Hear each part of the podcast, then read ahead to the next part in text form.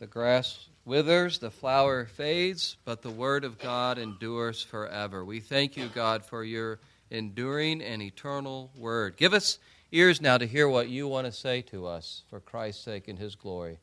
Amen. You can be seated. I saw somebody describe Advent, Advent as a season of weight training, and that's W A I T training. So there's your Advent pun uh, for the day. But that theme has certainly been prominent in our readings, um, even leading up to Advent. The texts talk about the promise of the return of the Lord and waiting in anticipation for the return of the Lord. And that's certainly a theme here in our epistle reading, which I want to invite you to turn your attention to from 2 Peter which is on page 9 in your bulletin.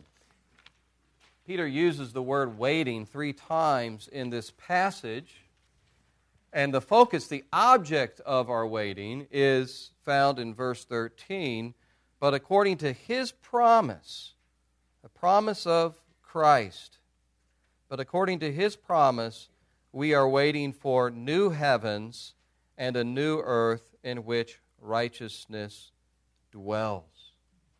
That is what we are anticipating, brothers and sisters. A new heaven, a new earth, and it will be a place in which righteousness, as opposed to unrighteousness and evil, dwells.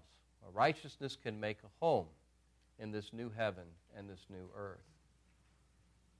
And I think all of us, as we look at our world today, can connect to this longing for a new heaven and a new earth where righteousness dwells, right? Because we see the unrighteousness of the world around us, the brokenness, the sin.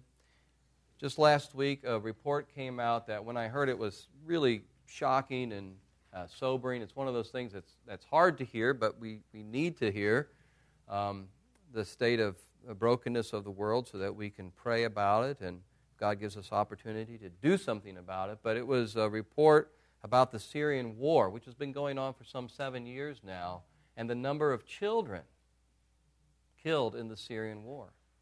And this report said approximately 14,000 children have been killed, and some of them killed in these, by these terrible barrel bombs that have been dropped near schoolyards. Uh, you hear that, and there is this longing God, fix the brokenness of the world. And of course, we've seen just, it seems like week after week, we hear about another person in a prominent position. Some people we didn't even expect abuse their authority to, uh, to abuse others or harass others. So we are subjected to bad news all the time. We see the sin and the evil and the brokenness of our world, and there's this longing for God to do what He's promised, to come again and restore all things. But now we are in this period of anticipation, of waiting. And some people in the communities that Peter's writing to, the churches that Peter's writing to, have given up on waiting. There are some scoffers, some false teachers who have infiltrated the community, and they're beginning to say, you know what? Where is the promise of his coming? This is what Peter talks about earlier in this book some scoffers who are saying, Where's the promise of his coming? Things have been going on just as they always have been since the time of our fathers. He's not appeared. And so these false teachers were infiltrating the community and beginning to say, you know what, he's not coming again. And you can therefore, we can therefore live however we want. And he talks about these teachers who have, I believe it is, eyes trained uh, for greed and hearts that are full of adultery. They didn't sense that they were going to be accountable. They didn't believe that they were ultimately going to be accountable to, to God. So, Peter, in writing this, is wanting to, as this doubt is beginning to creep into this community, or at least there are people in the community teaching them to be skeptical about the second coming of Christ and about this hope of a new heaven and a new earth, Peter is writing to push back on that doubt that's beginning to creep, false teaching that's beginning to creep into this community. And that's what he's addressing here in this passage. And he, and he addresses three questions a, a why question, a what question, and a how question. That's the way I want to look at this passage. Why? Why has the Lord delayed so long? And then, what is the day of the Lord going to be like? And then, how shall we live in light of this, this coming day? So, let's look at these questions here and how Peter addresses them. First of all, why? Why is God taking so long? Why hasn't the promise happened yet? Christ promised to return, it hasn't happened. Why? And Peter gives us answer uh, in verse 8.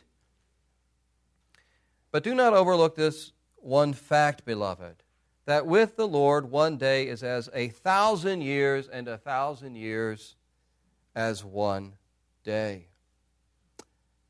God's view of time is different than ours. And uh, Peter is quoting here from Psalm 90, which was a psalm of Moses. So these biblical writers understood something that Einstein discovered centuries later that time is relative, depending on your position in the universe. And God's view of time, God's experience of time, if we can even say that, is different than ours.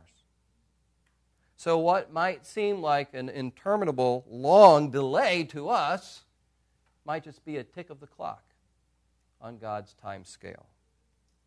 God's clock is different than ours. And so, to people who are growing in patience, he said, Be, be patient. God is at work. There's a plan here. We're not privy to it all, but God is still in control. And He experiences time different than, than we do with our short little slice, little thread of time. The eternal one experiences time, relates to time very differently than us. But then Peter goes on and he explains why God is delaying or God's motive for delaying his coming. And it is the patience of God, the patience of God, the forbearance of God. Verse 9 The Lord is not slow to fulfill his promise, as some count slowness, but is patient toward you, not wishing that any should perish, but that all should reach repentance. And in verse 15, jump down there, he says, And count the patience of our Lord as salvation, just as our beloved brother Paul also wrote to you, according to the wisdom, wisdom of God, the wisdom given to him. So, between our Lord's first and second advent, his first and second coming, this is the time of salvation. Today is the day of the salvation. This is the period of God's patience. This is the era of God's forbearance. So there is still time for repentance. There is still time for faith. There is still time for people to turn, as John the Baptist is proclaiming in the gospel, to turn in faith and repentance to the Lord. This is the era. This is the time of God's patience. This is the time of God's salvation before Christ comes, as our creed says, to judge the living and the dead. So we're in this in between time. And part of the reason Peter is saying for the delay of the return of Christ and the ushering in of the new heavens and the new earth where righteousness will dwell is the patience of God. It's good for us, it's good for the world in that sense that God is waiting. He's still calling people to Himself. So that's Peter's answer to the why question, and then he describes what will happen on the day of the Lord in verse 10. But the day of the Lord will come like a thief. And this is echoing the teachings of Jesus, which we've been reading in the lectionary readings. Jesus says the Son of Man is going to come at a time that you don't expect. And he uses that image of a thief breaking into a house. A thief doesn't announce beforehand, hey, be prepared, I'm coming at 3 o'clock in the morning. No, a thief comes unexpectedly, in, in an unanticipated way and Jesus says, The Son of Man is coming at an hour that you don't expect. Therefore, be prepared. Waiting is not simply uh, waiting around and doing nothing. There's preparation that's involved in this, in this waiting. So Jesus teaches to be prepared, to keep on task. The Son of Man is coming at an hour you do not expect. like a thief. And so that's what Peter is doing here. He's echoing the teachings of Jesus. The day of the Lord will come like a thief. And then he uses some very intense imagery to describe what this will be like the coming of the day of the Lord. And then the heavens will pass away with a roar, and the heavenly bodies will be burned up and dissolved, and the earth and the works that are done on it will be exposed. Will be exposed.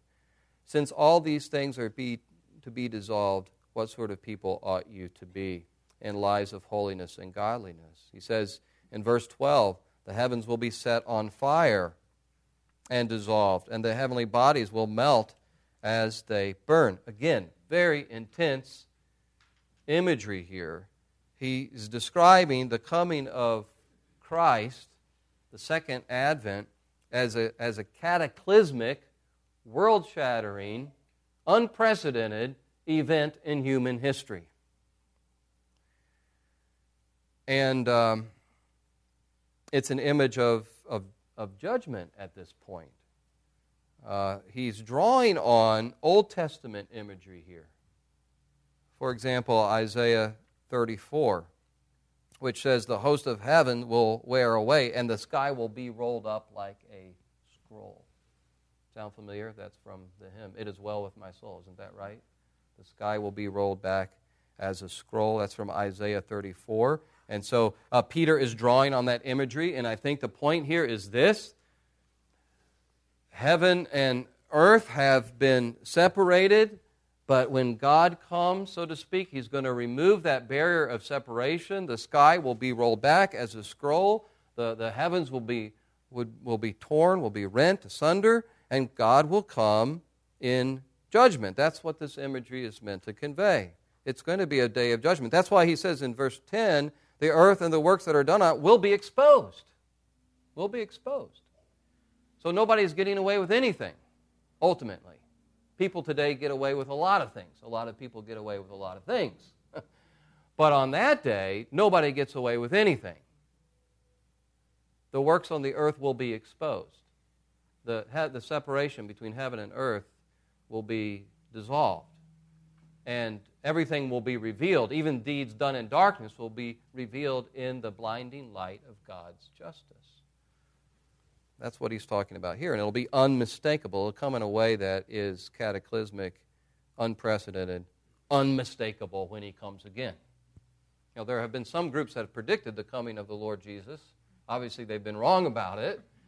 And sometimes they try to make up for that by saying, well, it was a spiritual, invisible coming. By the way, this is what the Jehovah's Witnesses teach. One of the founders of the Jehovah's Witness predicted that the Lord would return in 1914. And when he didn't, they revised their teaching to say it was an invisible spiritual coming. Well, doesn't compute.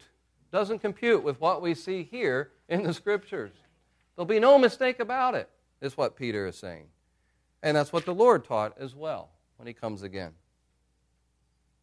So it's going to be a day of, of the justice of God, and God then will renew all things and there will be a new heaven and a new earth, and there'll be an environment there for righteousness to dwell in.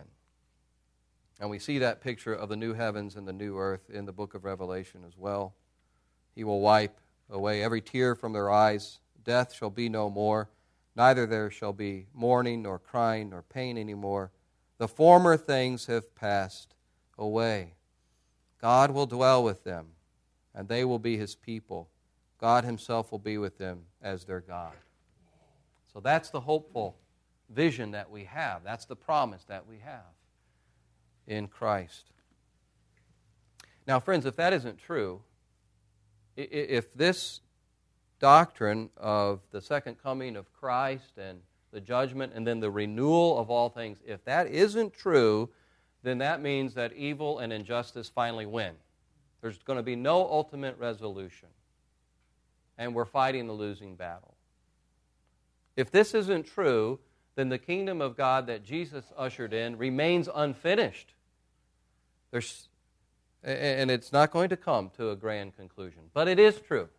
It is true because God raised Christ from the dead. We have evidence that the Lord is sovereign that history is headed somewhere. It's easy for us to kind of get lulled into this idea that the scoffers were saying back in this period of time when Peter's addressing the scoffers were saying, well, everything just goes on, history just repeats itself, it's been like this, and it's always going to be like this. And it's easy for us to get lulled uh, into that. We're in this flow of history. But the scripture teaches us God is going to come. He's going to interrupt in a dramatic way this history. He's going to bring things to an ultimate resolution.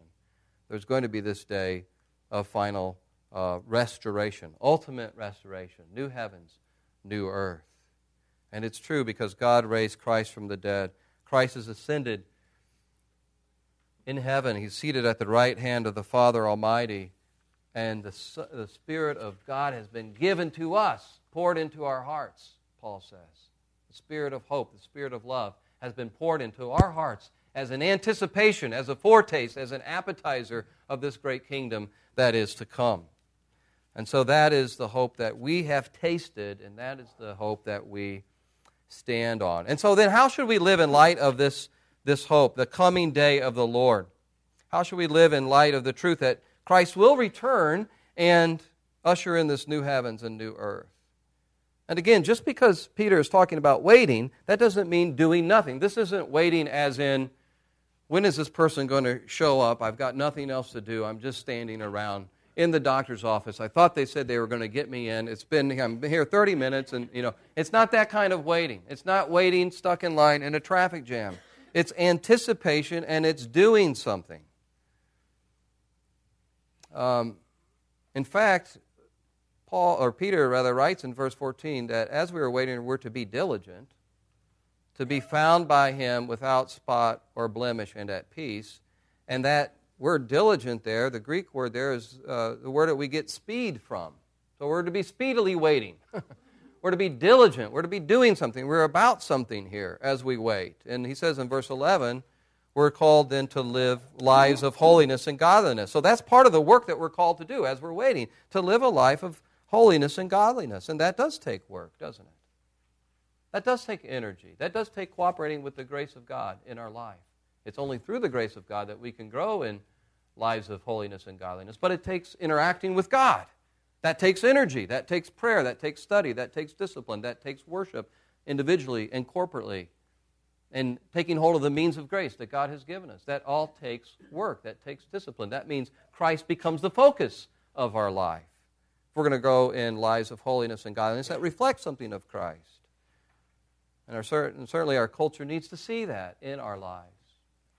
Culture needs to see people who are living lives of holiness and godliness. Men and women of integrity. Men and women married together who are living lives of holiness and godliness in marriage. Single people living lives of holiness and godliness in their singleness. Students in school, high school, junior high, who are different because of their commitment to Christ. They're living a life of holiness and godliness. They're a sign of something else, a sign of the kingdom of God. And that's what we're called to do. That takes work, that takes effort, and it's possible through the grace of God and the Spirit that's in us. Verse 14, he says again, we're to be diligent to be found in Him without spot or blemish and at peace. Ultimately, to be without spot or blemish before God means that we have been forgiven and cleansed of our sins at the cross of Christ. That's how we are ultimately without spot or blemish in the presence of a holy God. And that's how we are at peace with God through the gift of salvation that's offered to us in Jesus Christ. It's not something that we have done, it's something that we receive. But the, but the context here and the tone here of this passage is that Peter is wanting us to live out that salvation, to live and pursue a life of purity. That's really what I think he's getting after here, to live a life of holiness. We're not going to achieve spotlessness or blamelessness in our moral life, in our spiritual life, but we're to go after it by the grace of God. And so Peter's calling us to live out this salvation that's been given to us. So that takes work to grow up in this salvation, to develop a Christ like character. In fact, he ends this letter, 2 Peter, at the very end or towards the very end. He says something that some commentators say this is the key to the whole book. This is the key to the whole letter in 2 Peter 3:18. He says, grow in the grace and knowledge of our Lord and Savior Jesus Christ. Grow in this grace that's been given to you. Grow in the grace and knowledge of our Lord and Savior Jesus Christ. That's what we're to be about in this waiting period. And then we're to, to be about announcing the salvation that's offered to people.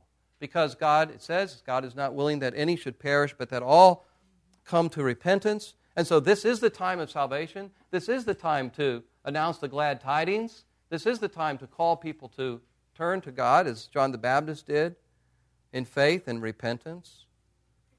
To turn away from an empty life of sin and selfishness and embrace the life of Christ, the abundant life, a life of love, a life of hope and peace.